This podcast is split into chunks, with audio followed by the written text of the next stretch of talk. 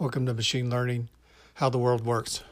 I want to talk about how AI and machine learning is used to decipher ancient uh, languages. So, one of the most one of the oldest languages is Sumerian. And apparently Sumerian is very difficult to read. They um, according to one study, only 75 people in the world can read Sumerian uh, script fluently. Now, they inhabited Mesopotamia about 6,000 years ago. That's the region between Tigris and Euphrates rivers. And that would be today's known as today's modern day Kuwait, Turkey, and Syria. now, when I look at Sumerian script, it's actually kind of um, exciting because it, to me, it um, looks a lot like the script I saw on the Michigan tablets. And there's definitely a Sumerian influence there. Now, whether that uh, came from the Adena, the older group, and then was passed down to the Hopewell, and they began and and the people in the region of of uh, Michigan began to to write uh, their history on clay tablets, much the way the Samaritans did.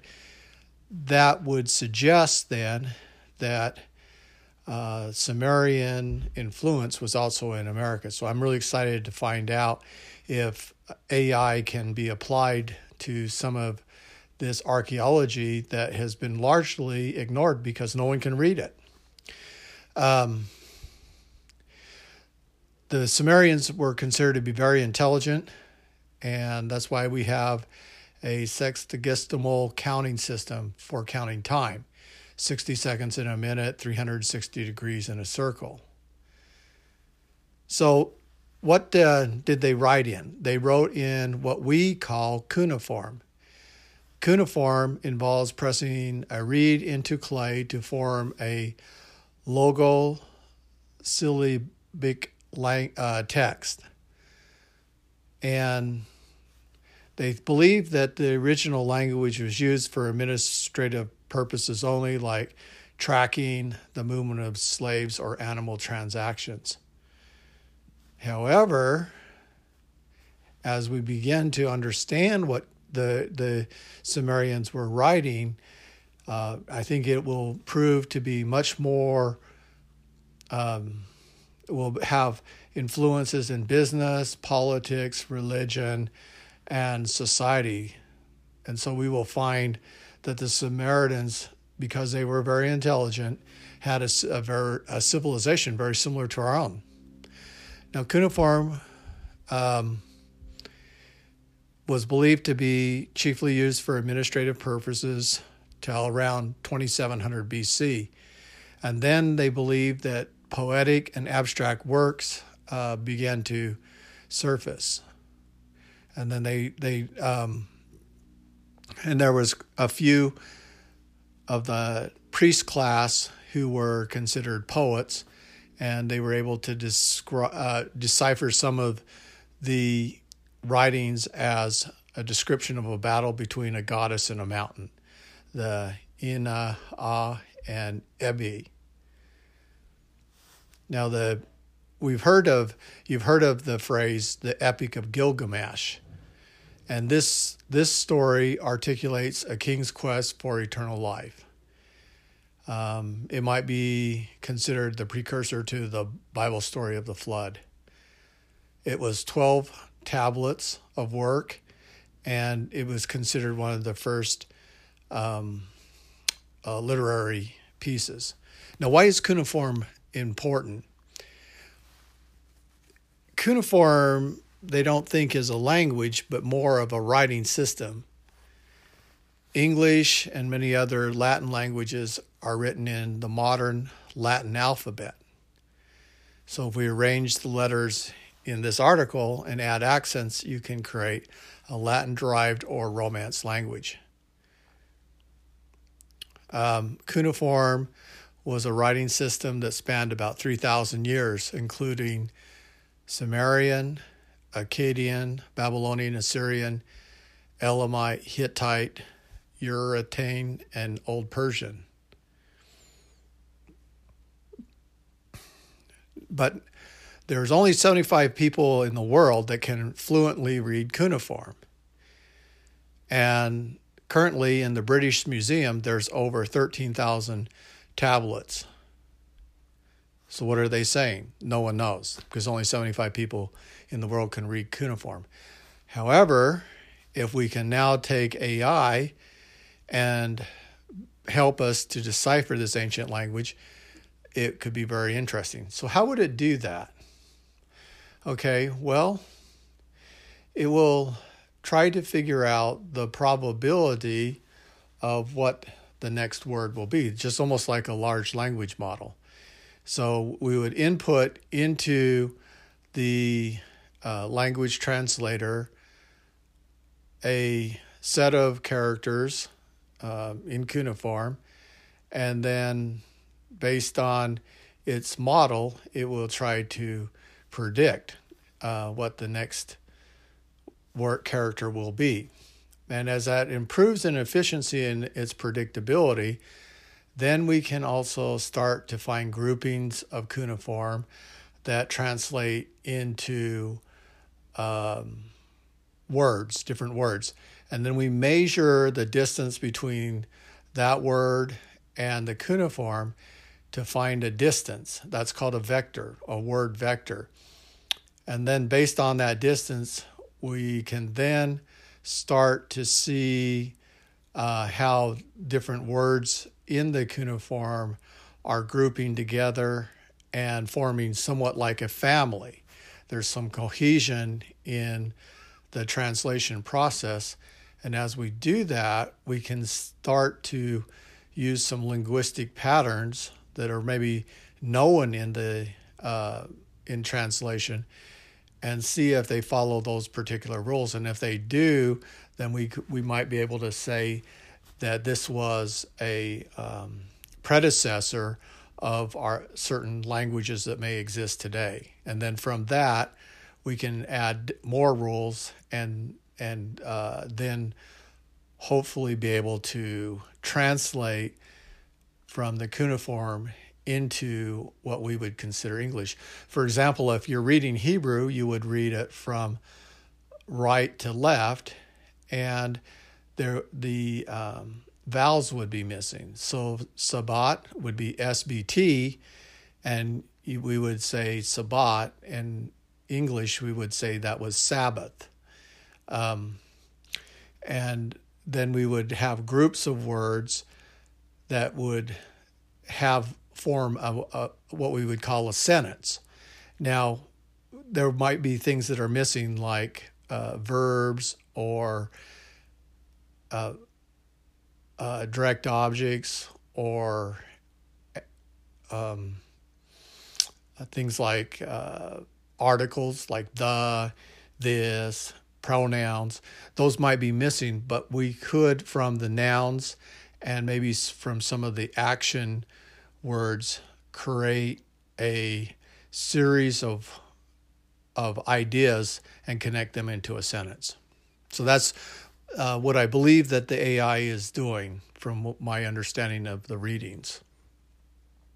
Okay, there was a, a man at the Maximilian University. His name was Enrique uh, Jimenez, and he studied in Munich, Germany, and he created a electronic Babylonian Literature Project. And he brought together archaeologists, data scientists, and historians to rechart ancient human history. So, based on this model that they built, they started to develop algorithms that could piece different parts of the tablet together. Now, when they say they're piecing different parts of the tablet, they're doing that similar process of what I'm I've described there with the word vectoring. They're taking words and they might be um, breaking them down into a a more simple pattern like a lexemic, le, uh, le, uh, lem, matic form. And so that is almost like encoding. It brings together words to their root form. And the reason you do that is because there's lots of variations on a word. Um, and and it really doesn't add much when it comes to translating or mapping that word into a pattern. So you uh, lemmatize the word such that it has now this root word, and it almost looks like Hebrew in the sense that you you don't have your vowels in there, and because of that, then it has a more generalized uh, word vectoring. They call that tokenizing. And then, so we eventually create a map, and then we'll create a number that indexes into that map, and we use that then as a pattern. And then the second thing we can do is encode it, uh, where that also attempts to find groupings. So they were doing something similar to that as they were translating these documents.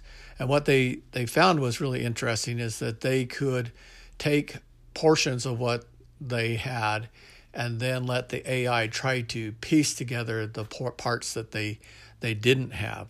And with training it on um, a base of rules, it could then be exposed to a brand new language that it had never seen before and begin to do the mapping and translation and piecing together uh, that I had previously stated. So it was a, a major breakthrough.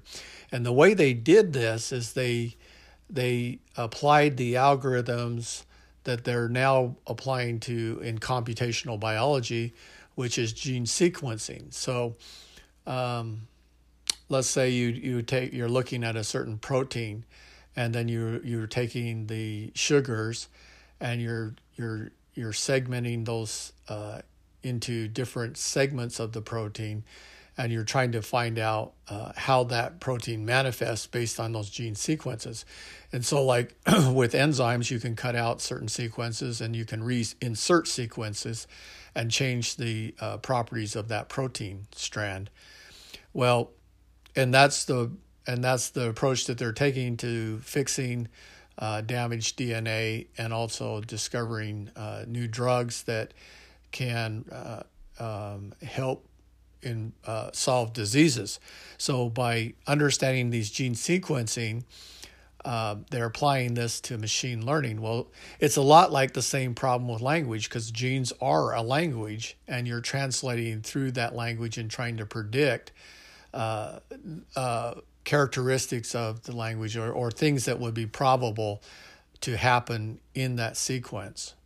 And so language is uh, very similar to genetics. And so they applied this same technology in predicting pieces or fragments of the text where they would belong. They also discovered that there were missing pieces from the Epic of Gilgamesh and they also found a new Mesopotamian gentry, parodies, and jokes used to teach children. They're working now on a piece called Hymn to a City, which details various parts of ancient life, including temple worship and cultic prostitution. Other discoveries included administrative texts detailing ancient transactions, revealed a complex labor landscape where women had access to a variety of job roles. Now, there's another uh, set of researchers, and they were working on a product called Deep Scribe. And Deep Scribe is called, has 6,000 hand annotated images from the Persepolis Fortification Archive, which identified 100,000 100, signs. These texts were written in Elamite or Elamite language from around 600 B or 500 BC and were found in a fortification wall. The researchers understood the text well, helping them create an accurate data set to train predictive models. the predictive model aim is to help researchers transcribe the text at scale. Currently, the the technology is 80% accurate, and they're hoping to accelerate their translation efforts. So, what they were hoping to do is create an app, a portable device that can be pointed at various ancient texts and give you instantaneous translation. That would be fantastic uh, universal translator that you could uh, just point it at a text and get translation. Now, one of the things I found really interesting is Google's DeepMind. Fantastic. You know, it's been working on solving uh, genetic problems. Uh, one of the big breakthroughs has been the public data made available on the gene sequencing, the human genome. And uh, as a result of this public data, put out by major universities. I believe it was Stanford. Now, companies can take this public data and start to use it to solve problems in me- um, in medicine. Now, DeepMind can also be applied to languages, and it was applied to a in a project called Ithaca, and it was used to dis- try to decipher damaged ancient Greek tablets at scale. The model helped historians restore the text with 72% accuracy and could predict the date where they were written within 30 years of the actual age. It could even predict the region where the text was written with 71% accuracy. It was trained on 60,000 ancient Greek texts from across the Mediterranean, written about 700 BC to 500 AD. Okay, so a lot of the project here uh, also requires computer vision and natural language processing because it's going to take the image, it's going to isolate the cuneiform that it sees in the case of Sumerian uh, in Greek, it's going to recognize the Greek characters, and then it will run that through its pipeline and begin to do its translation. Um, Aya data, which is another AI technology, is a unique AI. Uh, Professor Sanjay Krishna of the Department of Computer Science at Nuremberg Collegium said, It's a good machine learning problem because the accuracy is objective here. We have a labeled training set and we understand the script pretty well and it helps us. It's not completely an unknown problem. So they, they approached this problem by using data labels and data annotations and they apply those data labels and annotations to ancient scripts in training data. Um, and as a result, they're taking these massive projects and applying that. And then they're also applying computer vision, the same technology that's used to predict diseases on crops is being applied here to help label data. So uh, if it can recognize the character, it will label it. And then now we have a, a labeled symbol that's translating into a label that we can read. And we can then translate those labels into data sets that can then uh, be run through large language models. And uh, we can use transformers to predict what the what the outcoming text will be in the form of natural language. So I, I, you know, that's my first uh, look at AI and machine learning as it applies to uh, translation.